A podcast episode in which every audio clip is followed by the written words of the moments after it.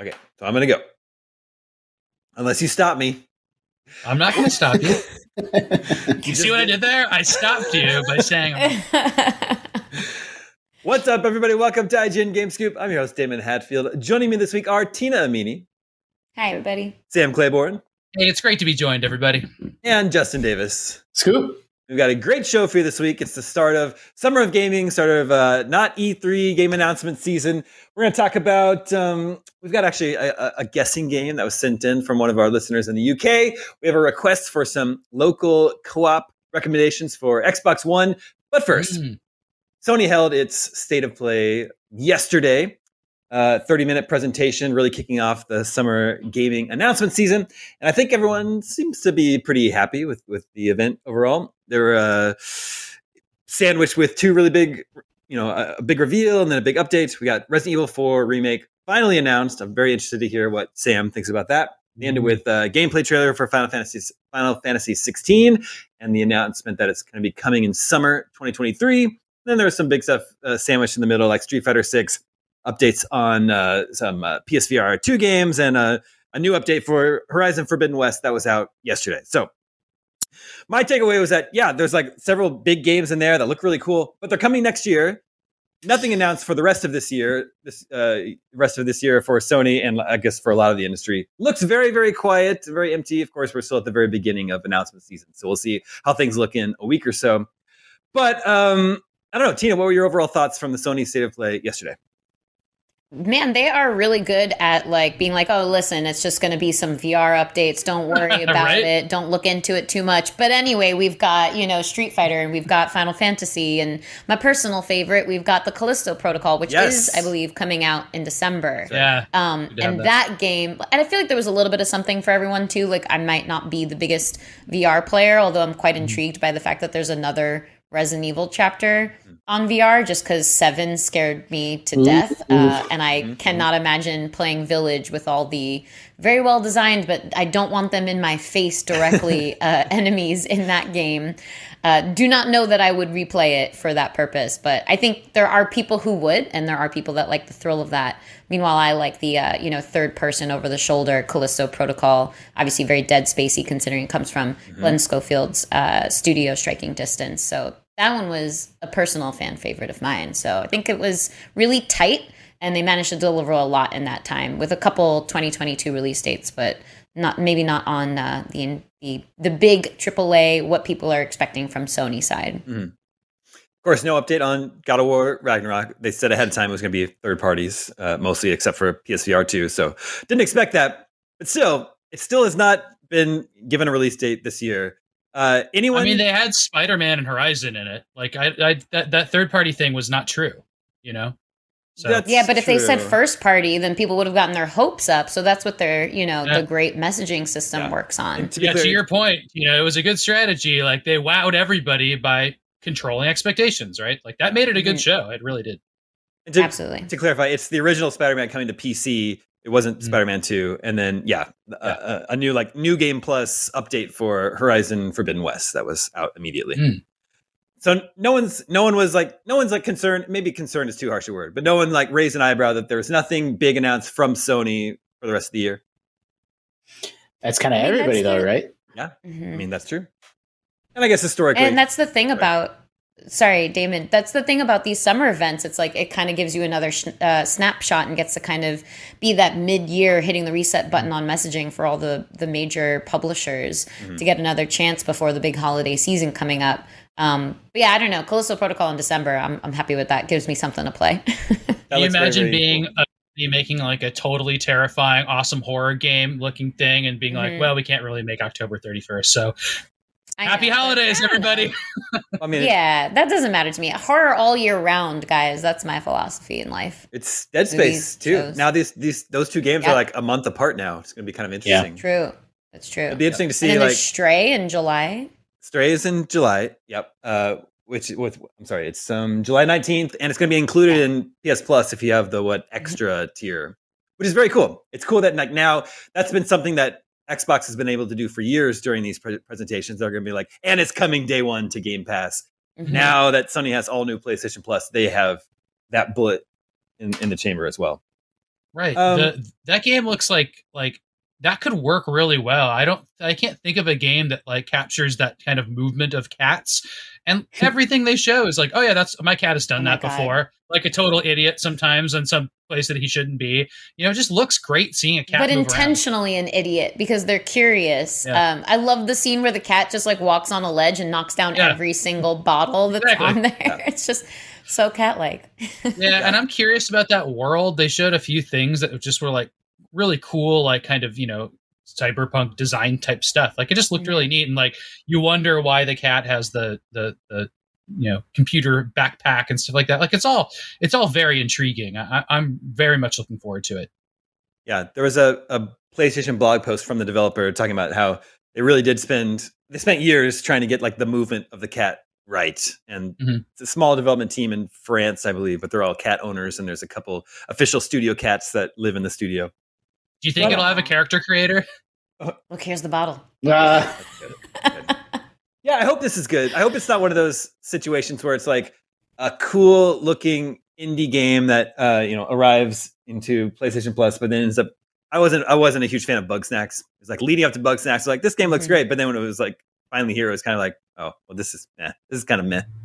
Oh, like more of a novelty thing because yeah. it's cute that it's a cat. Yeah, yeah. I like I like Bugsnax. I know some people. Like I know some people like Bugsnax. Didn't it? Didn't do mm-hmm. much for me. Counterpoint: Tunic ended up amazing. Tunic did end up amazing. Mm-hmm. Uh, okay, Sam, tell me what you think about Resident Evil 4 remake. Oh man, uh, so I have so many thoughts, and I cannot wait to play this game. I've played Resident Evil on every possible system. I loved it on Wii. It was so good when it changed up the control schemes, and um, you know, to be like w- motion controls. I'm, I, you, you may be shocked to hear me saying that, but it was great. I, you know, basically platinumed it. I, I love the, the, the arcade mode and everything. Uh, so then uh, I played it on Switch. I've played it on uh, next gen or uh, whatever last gen systems too. Like I can't get enough of this game. And what's even better is that they're apparently building it from scratch because this game has this, this specific control scheme where it was like of that GameCube era where uh, that and Metroid Prime both like had you kind of stop to shoot. You kind of you know, and you could turn around really quickly, but you have to kind of stop and then aim, and that feels really strange now. Um, it's just games don't do that, and neither you know Resident Evil two and three didn't do that. So they released a press release alongside this that was saying like new controls and then a new way to tell the story which is like what does that mean i don't really know like it sounds like leon's voice is, is different and everything but like mm-hmm. everything they showed like it looks like resident evil 4 but you know so much better. And I'll also say that like two and three, Resident Evil two and three, are like tiny games compared to this game. This game is so huge; it just goes on and on and on. Um, two is a bigger game than three because three is kind of a spinoff of two. But like this is exciting because you don't backtrack through you know this one police station and then through like you, you backtrack through this giant village for a long time and then you're in i don't even want to go into some of the other environments but in our original review is one of my favorite reviews. I think Matt Casamassina wrote it, but I just remember to this day him describing how you move through so many environments and so many large areas that by time by the time you look back, you know, it's like you can't, can't believe that you're on, you know, an island at some point, like, you know, with the facility or something. It's just kind of remarkable. And like that's this game to me. It's just this huge action horror game. I think it's for my money the best action horror thing ever better than any movie any anything. I think it's so good, and I think it's such a good mix of like you know explosions and not zombies and aliens and stuff like that. You know, I don't even know oh, if they're aliens. What are say. well, what are they? They're like they're virus. They're like virus things. You know, like I don't know what they are. And the whole Resident Evil series, there's like basically other otherworldly s creatures, but I guess yeah. they're from mutations. Is that what they're? Who knows? Yeah. I don't know what Umbrella's got in their laboratories. It's some kind of meteor. We don't know. I'm super excited for this. I've loved I, I, Resident Evil has really been on um, sort of got its mojo back, starting with Resident Evil Seven, I think, and I've, I loved Village. I love the remakes of two and three. So very excited for this. It's a little bit of an interesting case though, because as you say, Resident Evil Four holds up so much better. The original Resident Evil Four holds up so much better than two and three do. Right? There, it's much less in need of a complete remake. Yeah. So, so if guess, there's a leap that they do that's that intentional, like holy yeah. crap. Yeah. So it could like, either go like it could be like better than we could possibly imagine, or it could, or maybe it's like it's not quite as uh, significant as we might have thought. You know, I guess it could yeah. go either way. We'll see. Yeah. Justin, you famously don't like spookies. But you got two spooky games in this state of play. Yeah, I think the last horror game I played was Resident Evil 4. Um, you know, I don't know. I, I, guess maybe I messed around with Evil Within. And so, yeah, really excited about it. But the, the game from the state of play that had me most, and no one's more surprised by this than me, but it was Horizon Call of the Mountain. Is that what it's called? The VR yeah. game? Yeah.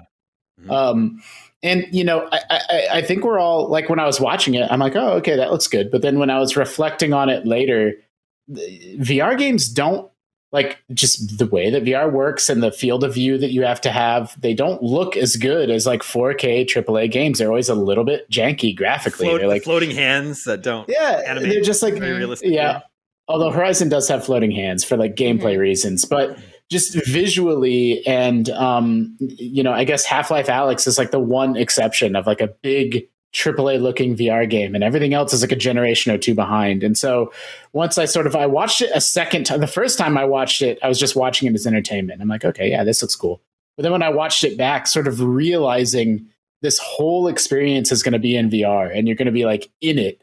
I it, like it's undoubtedly like if this is what the game actually looks like, it's like the best looking VR anything ever right? Like nothing, no one's ever been able to accomplish something like this in VR. Half Life Alyx is the only thing that comes close. So, um, you know, and I'm not, I like VR, you, know, like like everybody else, it's sort of a technology enthusiast, but I'm not like a massive fanboy for VR. Like I'll kind of take it or leave it. But like, goodness gracious, this looks like it really could be a killer app for PSVR too. Yeah, I, no- I, worry that it's like too. I, I can't tell from the game worry much like on rails, just like look to the left and right and shoot. Sometimes, you know, m- move forward a little bit. Like I just can't tell what kind of game it is. And maybe that's really fun, and looks good, but that's like an arcade game to me. And like, I don't know. Yeah. I love arcade games. yes. I like arcade games like before, before 1983. I like them. yeah no i mean i think i think it probably is right like it's probably pretty guided and pl- it's more of an experience right but like like house I of the think Dead? that yeah, maybe. I mean, you know, we can only speculate, but even even if it is that, like, even if it's not Horizon Forbidden Dawn ish, ish, like, it's still. I just, I don't know. I'm like, I'm, I'm really, I'm really pumped to like get in here and put that headset on and just experience this. Mm. Still no release date or price for PSVR two though. Uh, so this Resident Evil 4 remake, Callisto Protocol has a uh, as a release date December second. So we actually have an awesome run of survival horror games coming up late this year, early next year. Because you have oh yeah, Callisto Protocol in December, Dead Space remake in January, and then yeah. Resident Evil 4 remake on March 24th, 2023. Yeah, so that's a great like lineup. a great run. Callisto Protocol, I gotta say too, like it looks different. It's gory and creepy and cool in a different way than Dead Space is, and like I'm just like I'm so impressed by that game. It just looks so cool and like its own thing, and I, I can't wait to play that. Different how? Because to me, it looks like Dead Space. It's like all those, um, name only, which is which is fine. It's fine. I like how yeah, it's in like the protagonist movement and the in the design of the enemies and those kind of close encounters. Like, obviously, the dark ambiance. You could have told me that, this is the Dead Space remake, and I just I probably would have right. just accepted it. or the next Dead Space. Mm-hmm. Yeah. Mm-hmm. Yeah. Yeah, I do think like one thing that's cool. Like I like this scene in particular. I'm sure this is a cutscene how that plays out, but um because it seems like you're hanging upside down there. But I like how it feels like it borrows from certain kind of cinematic horror experiences too like different angles and like lingering shots and kind of building up that dread. I love it. I love it a lot. It's so gory. Like that's that's yes. a difference for me mm-hmm. is that like dead space had those incredible skin monsters and they did horrible things to you but it's crazy to see that the, the renderings that you see in this. And like we haven't seen that much of the dead space remake like we see a bunch of tech demos and like all this yeah. stuff. So it's like the leap in quality in this is like astounding to me. It's just like it's really cool looking. Yeah. It'll be interesting to see these games coming out so close to one another. Which one like does the original Dead Space mm. remade hold up better than the original creative Dead Space making an all new game that's very similar? I don't know. It's gonna mm-hmm. be gonna be cool to compare those. And then there's Final Fantasy 16 coming summer 2023 that's a little bit later than I thought. I don't know about you guys because I just we've heard that you know thing that development is like maybe wrapping up and that they have some uh, lots of information to share soon. I don't know. How about you guys? Yeah, it, it had vibes of well, look, we could tell you November and then just delay it. yeah. But why don't we just yeah. get it? Like they, they already it, it, the vibe to me is that they already baked in the delay in like that release date announcement. Yeah. So if I remember correctly, Justin loves Final Fantasy 15. Sam and Tina both love Final Fantasy VII remake. what do we think about Final Fantasy 16? It looks I mean, great. Once you, yeah, like once you hand me hand me my buddies, which are the summons. I love that it's like you know that's the through line through a lot of the series, and Yeah. that familiarity like brings me back to my other uh, favorite Final Fantasy game of Final Fantasy X, which I have shared many many times. Um, but yeah, it's just it's nice to see that kind of connection, and it's always exciting. It, um, it it brings a lot of fanfare. And then from what we understand, I think even just today as we're recording this, there's just a couple more details about who's actually working on it. So like the DMC original combat designer, for instance, which makes a lot of sense, uh, is working on this game too. So cool little details like that seem like it'll make for an enjoyable gameplay experience too. Yeah, I mean, it seems like um, turn-based combat in the mainline Final Fantasy games is just done. Um, and you know, who knows what they'll do for 17 or 18? But it's been several games now since that was sort of like they're they're, they're getting farther and farther away from that, and the combat's becoming more action-oriented, which is you know more modern and more in line with like gaming tastes in 2022. I have mixed feelings about it. Um, I think I'm the only person on earth that liked 15's battle system, but I, I did like it. And this feels like, eh, based off whatever, like the 20 seconds of footage we got, like it looks like an evolution of that and sort of the the strategic action oriented combat in Seven remake. Um, it looks really fun, but it does make me wish. I wish Square Enix would like parallel path, like let's do like an old school turn based, you know, Mm. fi- Final Fantasy kind of game, or Mm. and then let's also do this more modern take on it. But now, as I say that out loud, I guess I guess Dragon Quest is keeping the old school torch alive, isn't it? So maybe maybe Final Fantasy is their opportunity to kind of evolve or take RPGs in a new direction, and then Dragon Quest is keeping the more traditional style um, still still prominent.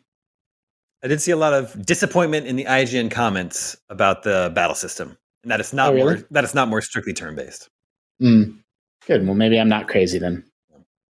Yeah, I like the strategy of turn based. It makes a lot of sense to me. You get to kind of slow your roll and figure out, Yeah. all right, at what po- at what point in time am I running out of potions or these spells or you know health on this character and these special moves, etc.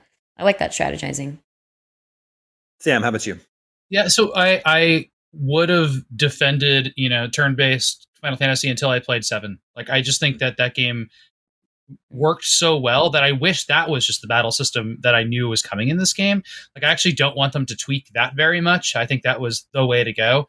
And I, um, you know, I didn't get as into it in 15, but I thought it was like totally adequate. I just think like the further that we get from Final Fantasy VII remake, the like the more worried I am.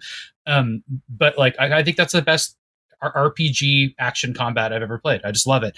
Um, I uh, I really like uh, that this game seems to have like some kind of theme around. Maybe just they're just showing this first, but it was it was unclear. But some kind of theme around the summons. Like if it Yeah. was a storyline about the summons and like them fighting and something like that would be really interesting and like kind of a almost like a Final Fantasy meta theme, which would be like awesome. That'd be so cool.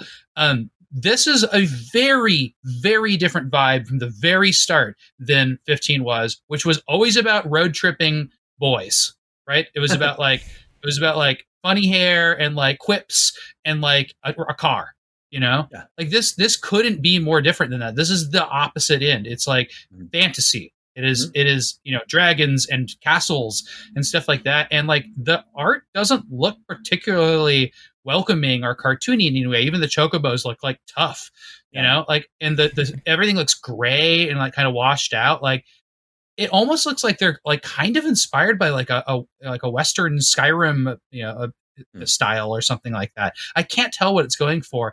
Um, the the you know, like it just looks it looks gritty. And like I think that could really work for Final Fantasy. Like I I pictured in my mind as a kid Final Fantasy 3 or 6 uh Yeah. in Japan feeling like this and looking like this and like having this kind of like the, I mean the world gets erased in that game and it's a total disaster. you know, it's an incredible dark storyline and like I would be up for that after uh, some light ones like Final Fantasy 15. And then 7 it's kind of a mix, right? Like there's a lot of jokes in that game and a lot of like goofiness Mhm. and the characters are goofy and they're like caricatures, you know. Um, but you you come to love them and, and they have like serious moments and of course there's a very serious moment in that game. So I understand that, but this is this it's really hard to tell where this game is going. And I don't think it's going to make next summer at all. I can't believe people expected it to be out this year. There's no way. Like if they're showing this much of it, like I don't know, Se- seven has half of that game out. And it's been ten years. Like I don't know what kind of timeline these games are on, but like if it comes out next summer, it might not be the giant Final Fantasy we expect. Yeah, I mean, if this game comes out next summer, does that mean that the Seven Remake Part Two is 2024? Yeah, like, when's that coming out?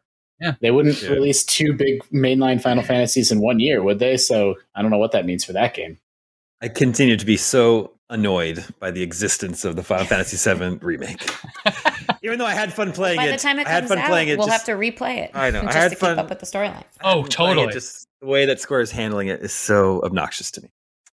And then there's Street Fighter Six, which you know I think I'm, I'm not a huge fighting game fan, but I think parts of this seem really cool to me. There's apparently like a an open world ish single player mode, which I welcome because I loved playing the single player story mode in Mortal Kombat 11.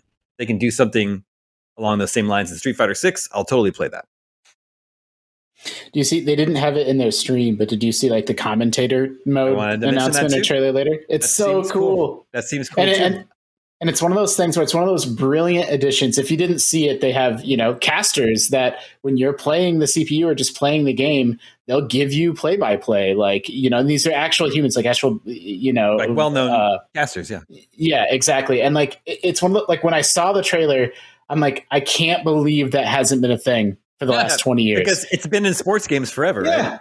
Exactly. It's so brilliant. And like, I, I, don't know. I really like, I'm not a big fighting game guy either, but I admire them from afar and pick them up and play them once in a while. And like, it just really feels like Capcom understands the fighting game community and understand like just from the art and from the just everything I'm seeing about this game and its general sort of vibe. And uh, we saw it at the beginning of the trailer. If you're watching the video version of Scoop, like the sort of, um, uh, street and graffiti style that they're bringing forward for this game. It it um it really seems great. Yeah, I think it looks cool. Um, and then it's also been announced to be coming to Xbox, which is nice because I don't think Street Fighter Five ever did come to Xbox. Oh, really? Um, that was all the big stuff that stood out to me from State of Play. Anything else? Anything anyone else wants to mention? I really liked. I had to look up the name of it because I forgot that indie game season, a letter to the future. I thought oh, just like I don't really know that much about the gameplay or like it was more of a mood trailer, mm-hmm. but I just I felt like kind of sucked into my screen and enamored with what I was seeing and it definitely accomplished what a teaser trailer should do where I'm like, wow, I really want to learn more about this. Mm-hmm. Well, you do know you ride a bike to traverse around the world.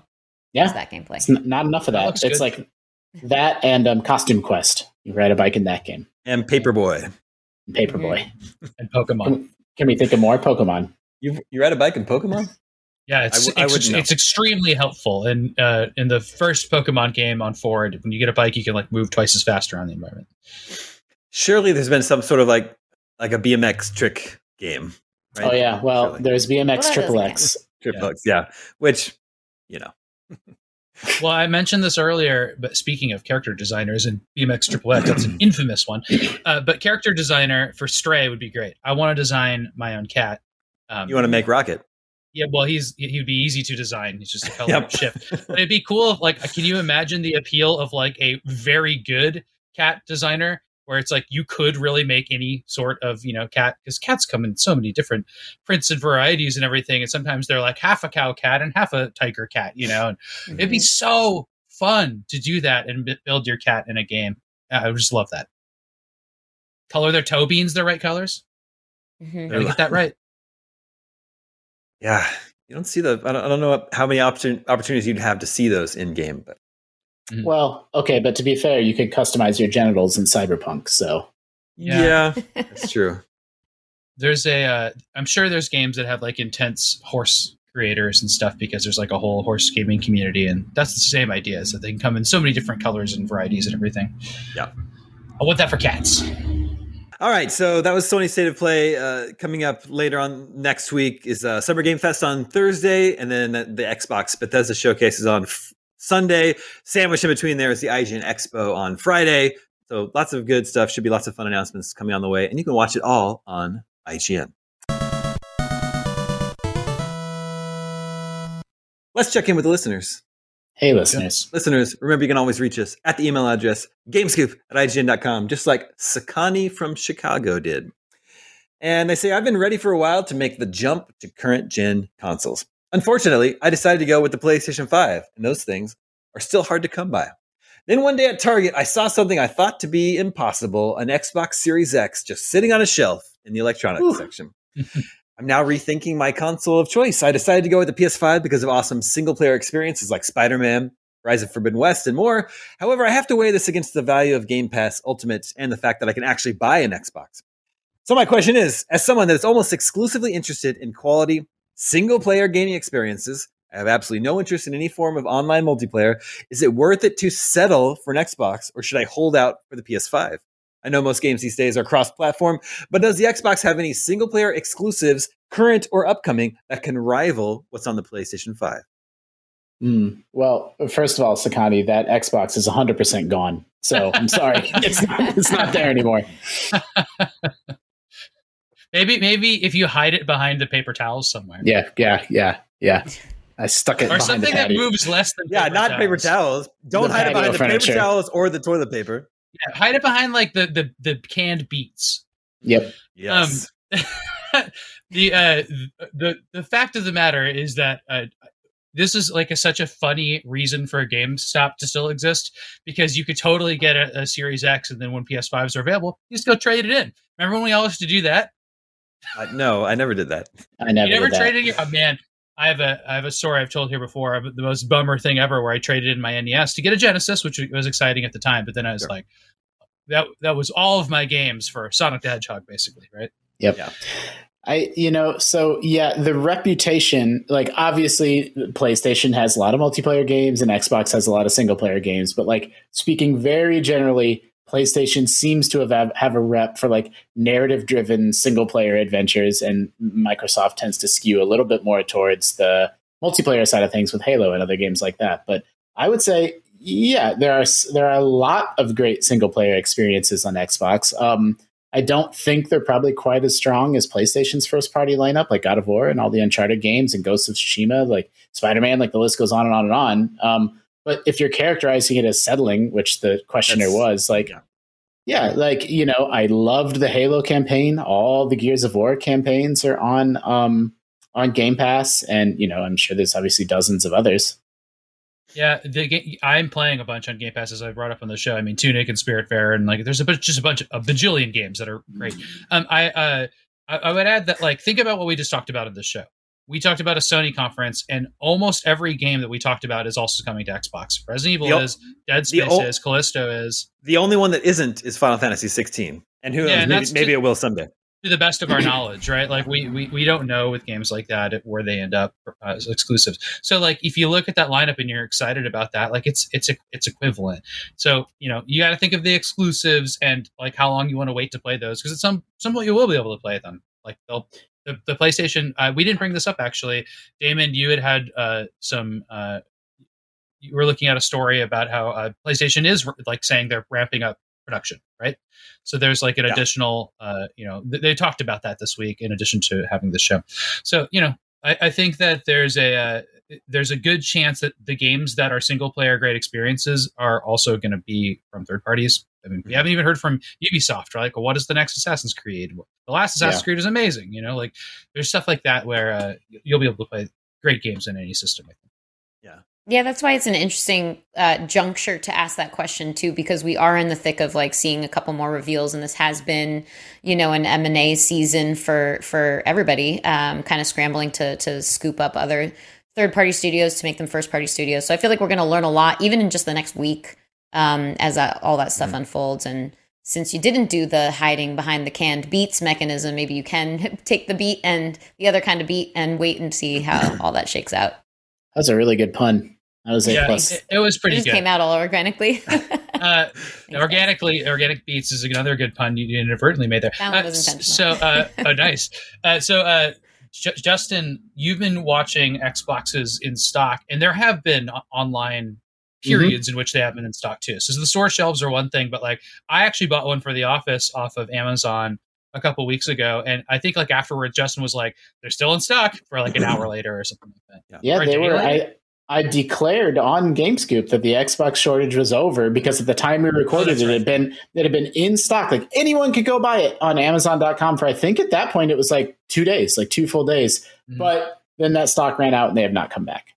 Um, speaking generally, yeah, the Xbox stock situation is a lot more stable. Like PS5s, PS5s are still unbelievably like they're incredibly hard to find. Um, and Xbox is like if you want to get your hands on an Xbox, you kind of can if you look around enough. Um, oh, I also wanted to add, by the way, uh, Bethesda games on Xbox. So obviously their back catalog with id Software and Bethesda and Prey, and then the core Bethesda games like the Fallout's and the Skyrims. Um, but then obviously everything upcoming as well will be um, well, you know, we'll see if it's multi-platform, but it is Xbox owned and is obviously going to be on the Xbox platforms as well. Yeah, famously single-player uh, series too. Yeah. Uh, so, Sakani, my my simple answer would be that if in your heart, in your mind, you would be settling for an Xbox, I would say don't go for it. In my opinion, it's not settling to go for an Xbox Series X. I have both consoles sitting right here. I like them both. I like the user interface of the PlayStation 5 better. But man, my Xbox Series X console is a lot snappier, a lot faster. I get into my games faster, and it has never crashed and failed on me and forced me to reinstall the OS I like PS5 has. I forgot um, that.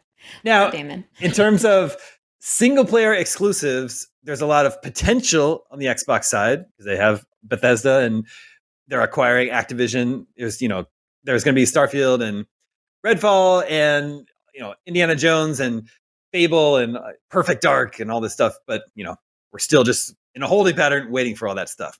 However, if you bought an Xbox Series X for an extra $15 instantly, you have access mm. to Skyrim, Fallout 4, Doom Eternal, Wolfenstein 1 and 2, Dishonored 1 and 2, Mass Effect Legendary Edition, Jedi Fallen Order, Titanfall 2, Slay the Spire, Dead Cells, Hades, Halo Infinite, Maneater, Guardians of the Galaxy, Monster Train, Mortal Kombat 11, The Outer Worlds, a bunch of Yakuzas. My list goes on. Psychonauts 2, Spelunky 2, mm. Tunic. And that's just like my cherry picked list of games that I like. There's like dozens. Why did you Why did you have the three of us answer this? You, you, you had it all ready to go. It was a test, and we failed. Yeah, yeah. I, I want to. I, I, let you. I let my panel. I, am not. I. This isn't. Uh, this isn't a, a, place for me to just monologue. look, but please look forward to that podcast in the future. Yeah, D- we call that the, da- the Davey yeah. Awards. You know what really grinds my gears? Yeah. It's just. Yeah.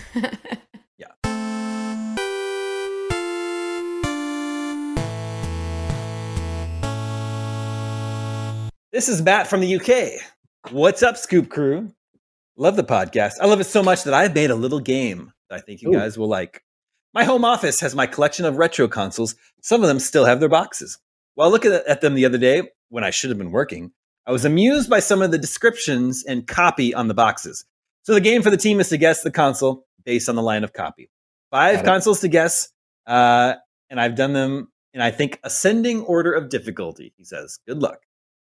Okay, so uh, this task, is like the back of a console box. It would say the, something about it, or the front. Or the front. It's actually is ascending. Is this hardest first or easiest first? What is it? Which is ascending? I, easiest well, first. Yeah, I would think ascending order of difficulty would be easiest first.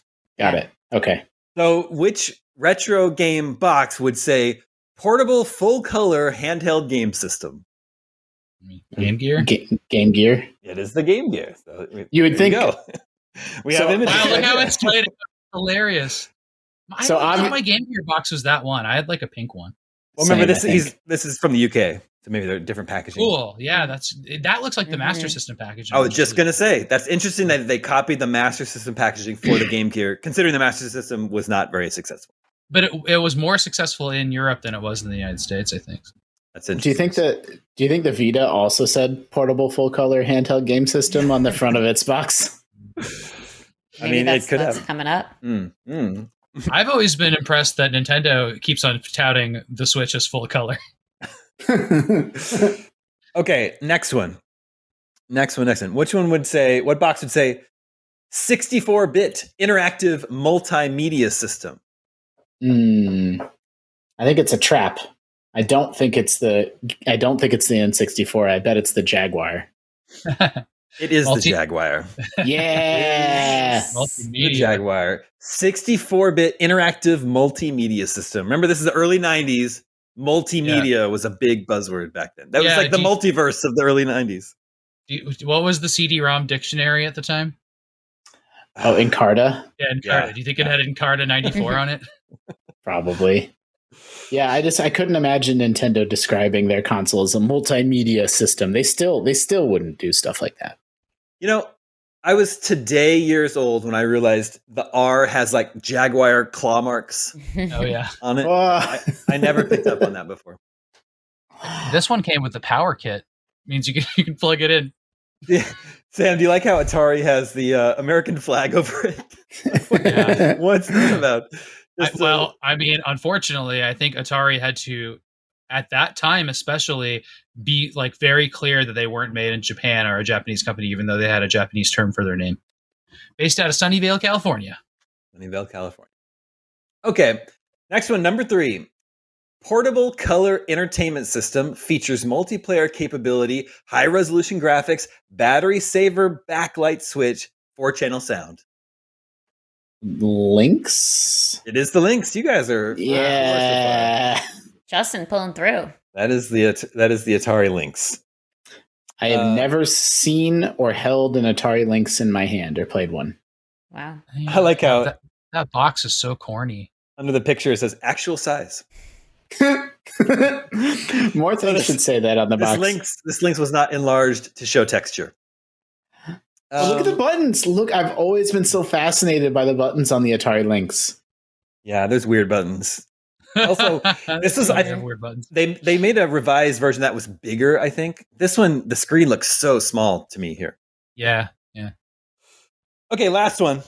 Oh, hold on. Do you think I have one more? Do you think there's any like so the Game Gear has like a couple of shmups and like other games that like you know it get like it's good like it's got a library of stuff. Like, is there anything?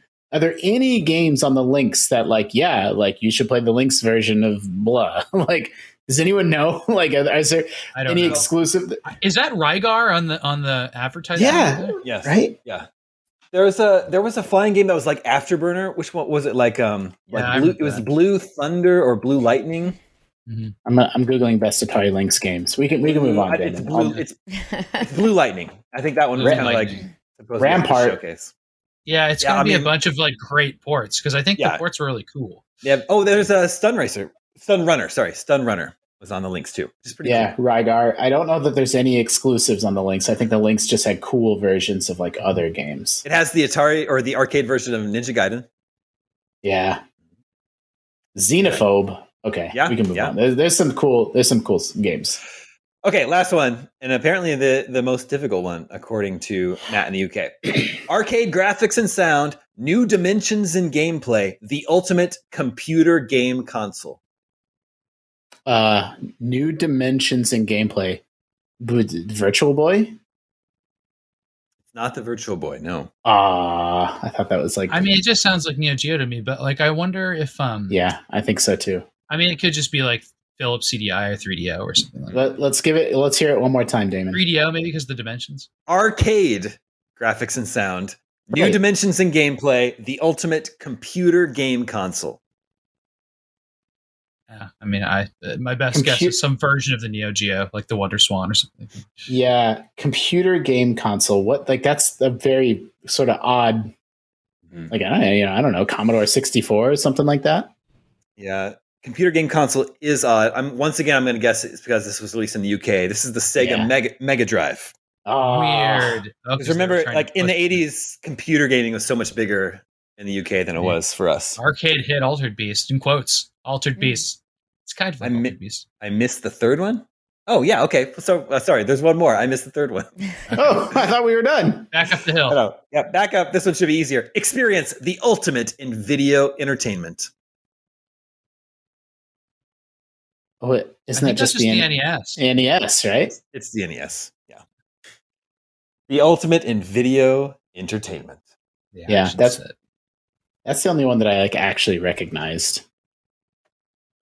That's uh, twenty questions yet. Well, well done. well done, and thank you, Matt from the UK.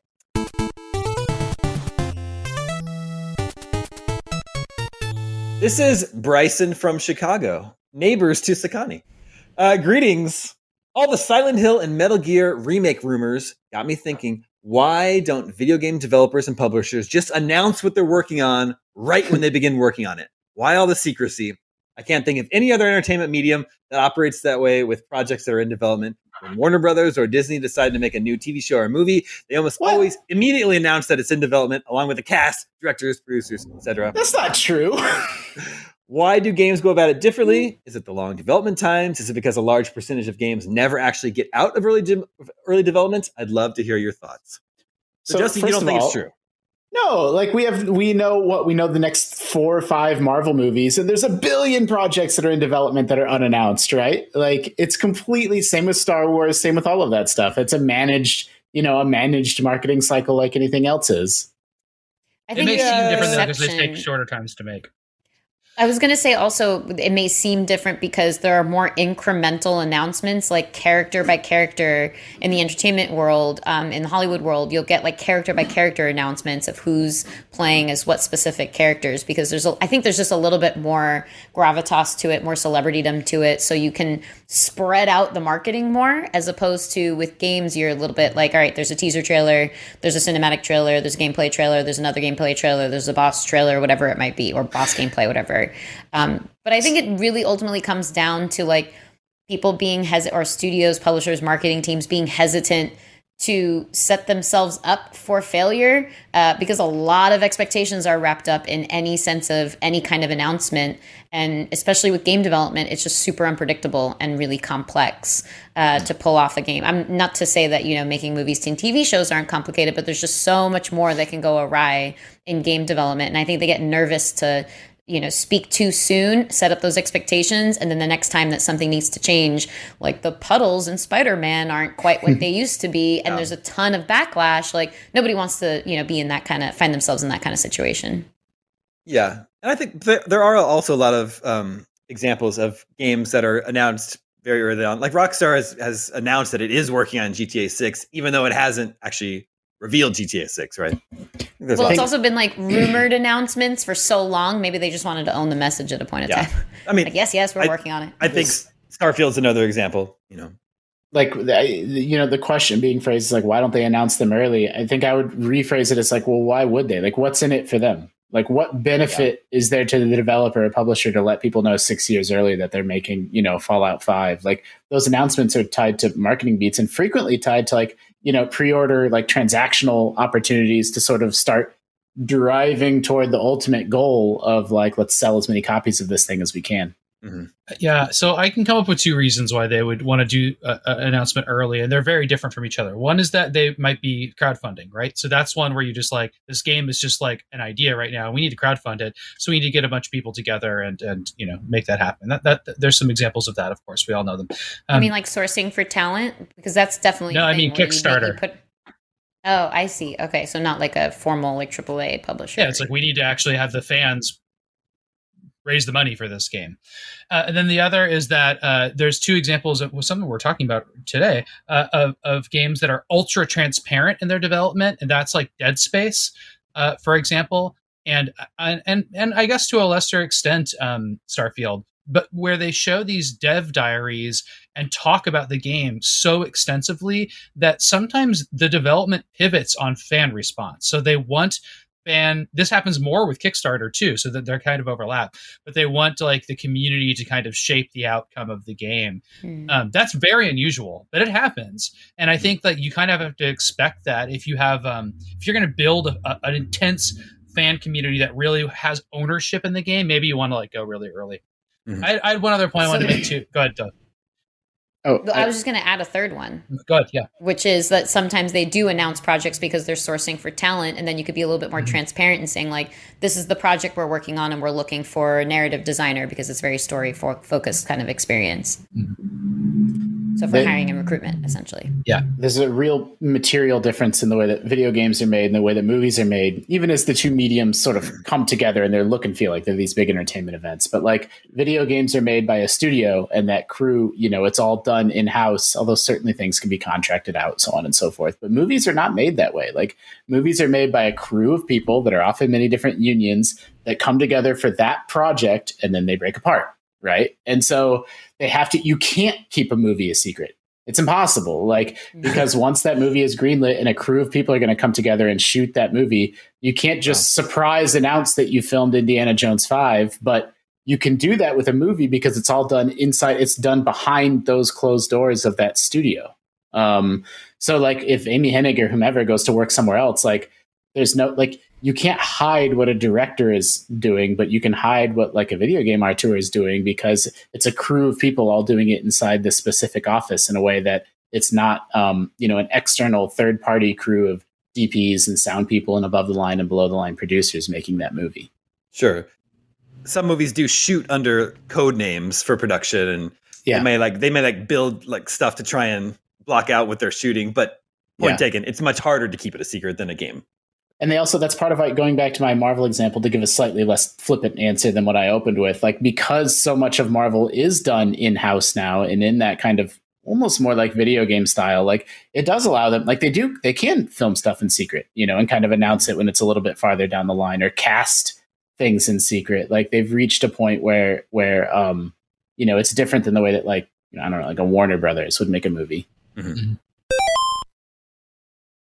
Extracurricular activities. Ooh, is, is everyone watching Obi Wan Kenobi? Uh, no, we were doing Stranger Things first. Ah, okay. Nice. Um, what do you think? I I I bounced off Stranger Things. I think in season two.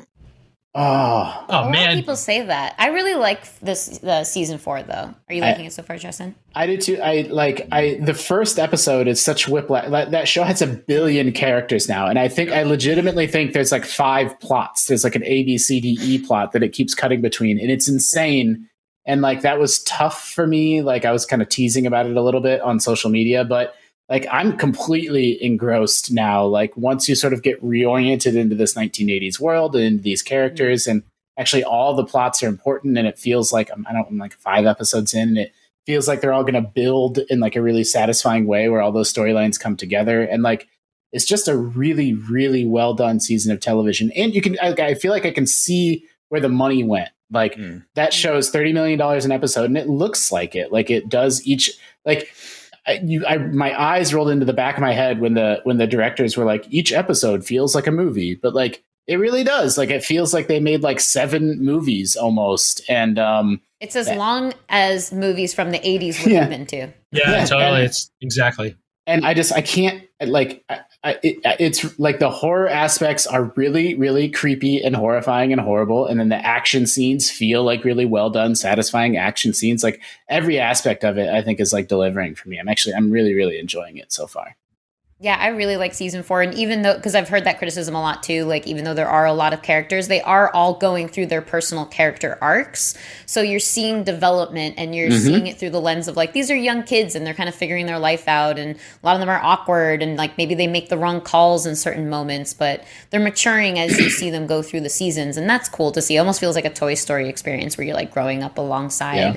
um, the characters that you're watching. And it's the darkest one yet. So mm-hmm. like as they're growing up and maturing, so is the show in a lot of ways. The uh, the temptation by season four, which they announced season four and then five is going to be the last one. Like the temptation to have it be like, well, you know, this is the nerd and this is the jock and this is the tech guy. But like it's not that. Like you're right, each character is still going through character growth and development that they have to, you know, dedicate time to and like, you know, these these satisfying sort of narrative journeys that they're all going on. It's great.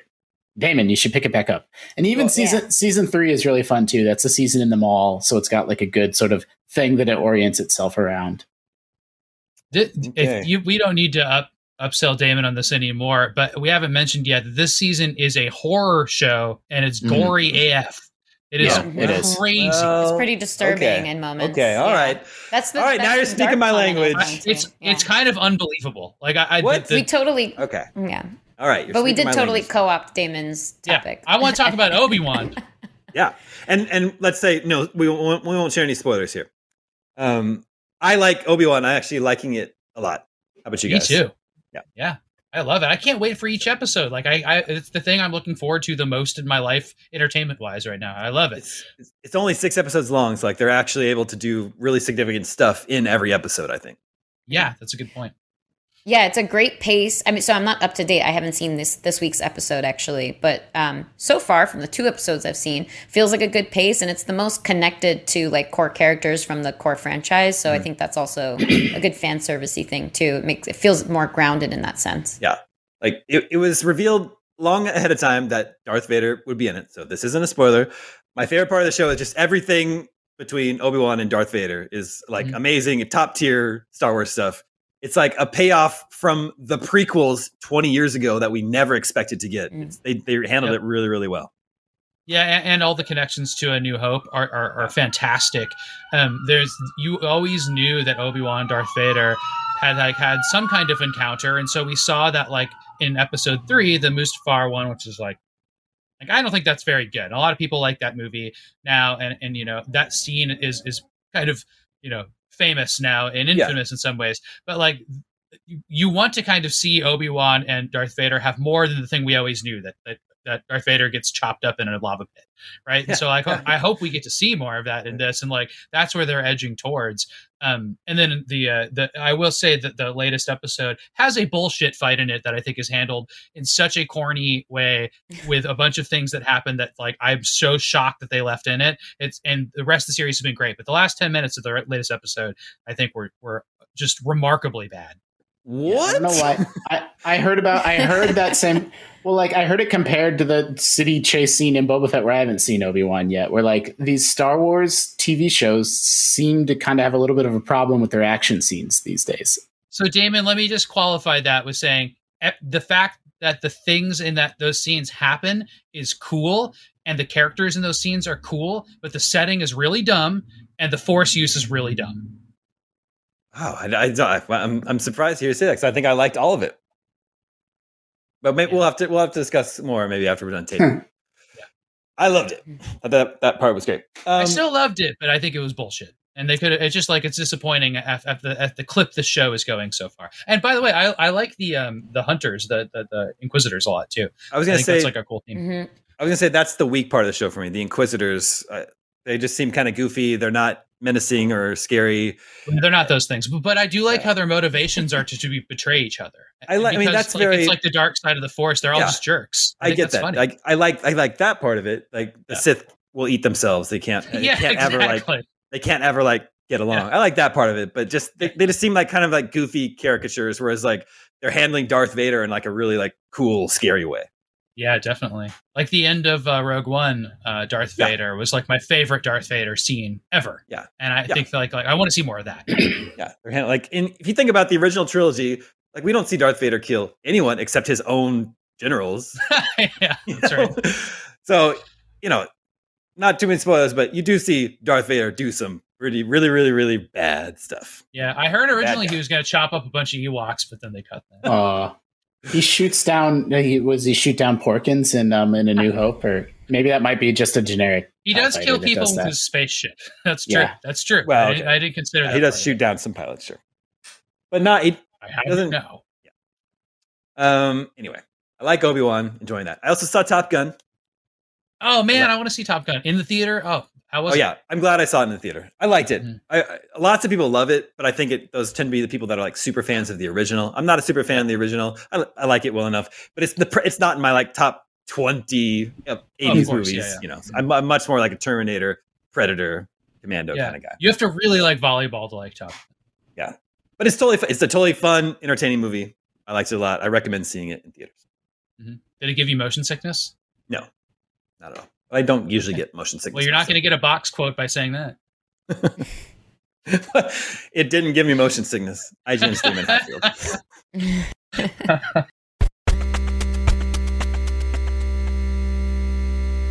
and that brings us to video game 20 questions. Our suggestion this week comes from Robert in Austin, Texas. Tina, do you know Robert? Oh, maybe. hey, Rob. Let the questioning begin.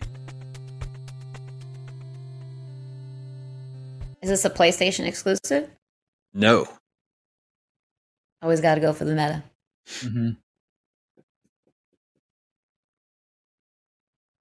Um, is this from before 2000? Yes. Is it from before 1990? Yes. Okay, I was thinking it might be a Star Wars 90s game, mm. a Phantom Menace spinoff. Could be a could be a Star Wars 80s game. a Star Wars 80s game. Is it an arcade game? No. Whoa. Is it an NES game? Yes, that's five. So, on a console exclusive NES game, of which there were many, that's great, but it's great to narrow down that there's no arcade game. Is this a licensed game? No. Is it part of a series? No.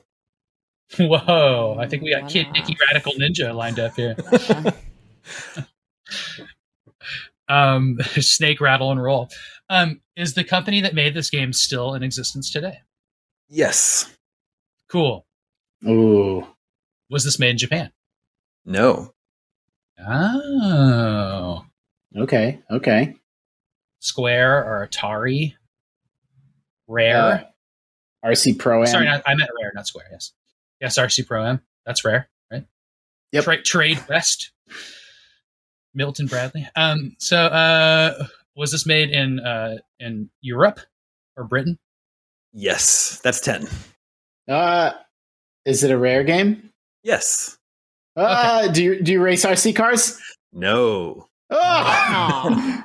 I, one time I looked up the list of rare games for NES recently, and there's so many. oh, many. well, there you go. It's like dozens yeah. and dozens and dozens. But, but Snake, they, there's Snake only, Rattle and Roll is one. There's a couple that are well known. Um, and then what's the? Does Battletoads count? Is that them? Yeah, I think so. Does that count as a series? I just. Oh, it's definitely a series. Yeah, that's a good point. That's a good point. Yeah. But Battletoads versus Double Dragon is not a series. Only one of those. Um, that's a good point. Okay, so a one-off rare game. Um, let's. Should see. we ask if it's if it was well received? We haven't used that one in a while. Yeah, that'd be great. Damon. Was it well well received? Not really. No. Can, oh. can you Oh. pull up the Sushi X review? Um, Mm, So it, this might be in the rare replay collection. We could ask that. I don't know if Oh, that would yeah. help though. yeah, it's got to be. What was there? Was so there was Atic Atac.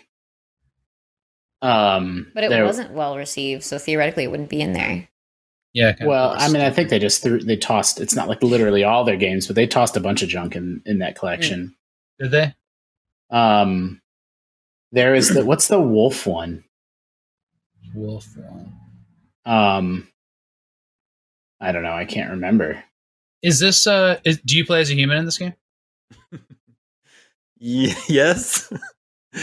yeah. Yeah. Yes, Let's with say an yes. asterisk. Yes, what are you laughing at? Why is that so funny? Yeah. Okay. That Could be- eliminated some games. Uh, What about- it could what be about- uh, oh what's the boat game that they made that everybody loves? Cobra, some Cobra Triangle. Is that Cobra them? Triangle. Yeah. Do you pilot a vehicle of some sort in this game? No. That's fifteen. Okay. What Um, about a Jetpac? Was that on the NES? No, might have that only pre- came out that's- to the Amiga. Um, I think this is going to be a game that like everybody knows. Like, it's just going to be one that like is u- a ubiquitous NES game that's like just kind of like you know crummy in there. I don't think about. I feel like I've run through all the rare NES games I can think of. I mean, we have a hint there somewhere with the human, but with an asterisk. Yeah, we can narrow it down by genre in some way. I mean, like I thought it would be one of these driving or, or boating games, but it's not. So that that's good to know. Um, human with an asterisk. Why is that so funny? Why is it funny if you play as a human? I don't get it. Because it's it's, it's got to be like it's a human, but there's some sort of caveat. Like a werewolf? Or just you just look really stupid in it. Uh, it could be like there's uh, that's not rare though. There's like Milon's Secret Castle and Solomon's Key and like things like that. Like what are those rare games? Um, uh, is this like a puzzle solving game? no. It's not the Lolos. I know those weren't rare. Should we go perspective to narrow it down? Yeah, is it a side Or scroller? genre? Is it a side scroller? No. Uh oh. Man, we were doing so good. It could be a board game. Did Rare, Rare I just, I really, did Rare really make that many NES games? I only Dude. know them for like five that we've already Yeah, it's ran crazy. through. They made like weird ones like Digger T Rock, like stuff like Oh. that. It's just it's just all over the place. Yeah, see, Um, okay. So I think if it's not one of like the more well known ones, or we're probably forget. I think it'll be a well. well-known Oh, ones. oh, I, I think it's a well known one. Have we said the name of this game yet? No. Ugh, ugh. So one more question and then a guess. Oh boy. Could it be a sports game? Did they do any sporties? Usually that's Atari and uh, Konami. Yeah, without the, I mean, it could be like a, a, fighting like kung fu game, but those are all side scrollers. What would be a game that's not a side scroller? I think it'd be sport, and we know it's not. We know it's not racing because we eliminated vehicles. Um, could be a top-down shooter. Racing That'd be a on foot. Too. Yeah, and you're a person. Oh, maybe it's on like one of those like top-down shooty Ikari Warriors style games. I wonder if they made something like that. Those are usually Japanese though. Yeah, Sam, you probably own this game. Oh, you probably sure. have it. Well, I mean, yeah, yeah, that's a whole other story. we're almost out of time, so I don't think we're gonna get this. But uh, yeah, I don't know. I don't know where to go with this. Um, Same. What haven't we asked, Damon? Mm. trying to think what would be a beneficial question to ask. Oh, we're in trouble. It's not the Bomberman type stuff because that's puzzle. We've eliminated so many, so many categories of game already. Like it's kind of crazy. It could only really be sports and action. And these crappy, you know, one-off games. And so many rare games. Yeah. Uh, yeah, I don't know. I don't know what to do. I think we're gonna have to give up. So, um, you're ceding your time. Yeah, yeah. Uh, what'd you say? You're ceding your time. Your time. Ceding your time. Uh, is this a is this a sci-fi game? No. Oh, rip. I'm officially done. If there's no guess, I can reveal the game. Yeah, please. I did not pick this intending to stump you. I thought you could get here. It's a fairly infamous NES game. Trying to narrow down genre is tough because this game has no gameplay. Oh, is it Taboo? The Sixth Taboo, sense? the Sixth Sense. So close on the board game thing. The tarot card yeah. reading game from Rare. 1989, published by Tradewest. Oh, ah, and I even had the Tradewest. Darn it. Tradewest Darn is not. It. Tradewest was swallowed up by Midway in the 90s, and then they're not around anymore. So yeah, it's, it's like a tarot gar- card game. All you do is you ask you ask predetermined questions, and then they deal the cards, and it tells you your fortune. And that's all you do in this game. This was a rental for me. I spent the whole weekend doing that. what a bummer to rent. All right, that was a good one. I really like that. It's also, I've, I've never I've never heard of this. Yeah, rare developed game. So like this is 1989. The NES was a huge phenomenon. It was very mainstream. Mostly, you know, kids were playing it, but then there are also like adults playing it, and game developers were trying to figure out what would like hit with adults, and so they yeah. were experimenting with stuff like this. Yeah. Also notable, this is a sci-fi game, by the way. Also notable, there's like a couple instances of nudity in the game, which is very yeah. unusual to get by. There's uh, mm-hmm. there's a male buttocks mm-hmm. and then a, a, topless like female priestess in the game. Yeah, unusual. And I, I think there's some like religious icon iconography in there too. Anyway, that feels like the bigger deal to me. Well, no I mean, crosses in their NES games. Yeah. yeah. Anyway, Taboo the Sixth Sense. Thank you for the suggestion. Robert in Austin, Texas, and I'm getting Tina out right at the buzzer. She has yeah. a heart out right at nice right in one minute. Thanks, Damon. That's all the scoops we have for you this week. Thank you, Tina. Thank you, Sam. Thank you, Justin. Thank you to Red working behind the scenes to make this episode possible. We'll uh, catch you next week. My name is Damon. This is IGN Game Scoop. We're out.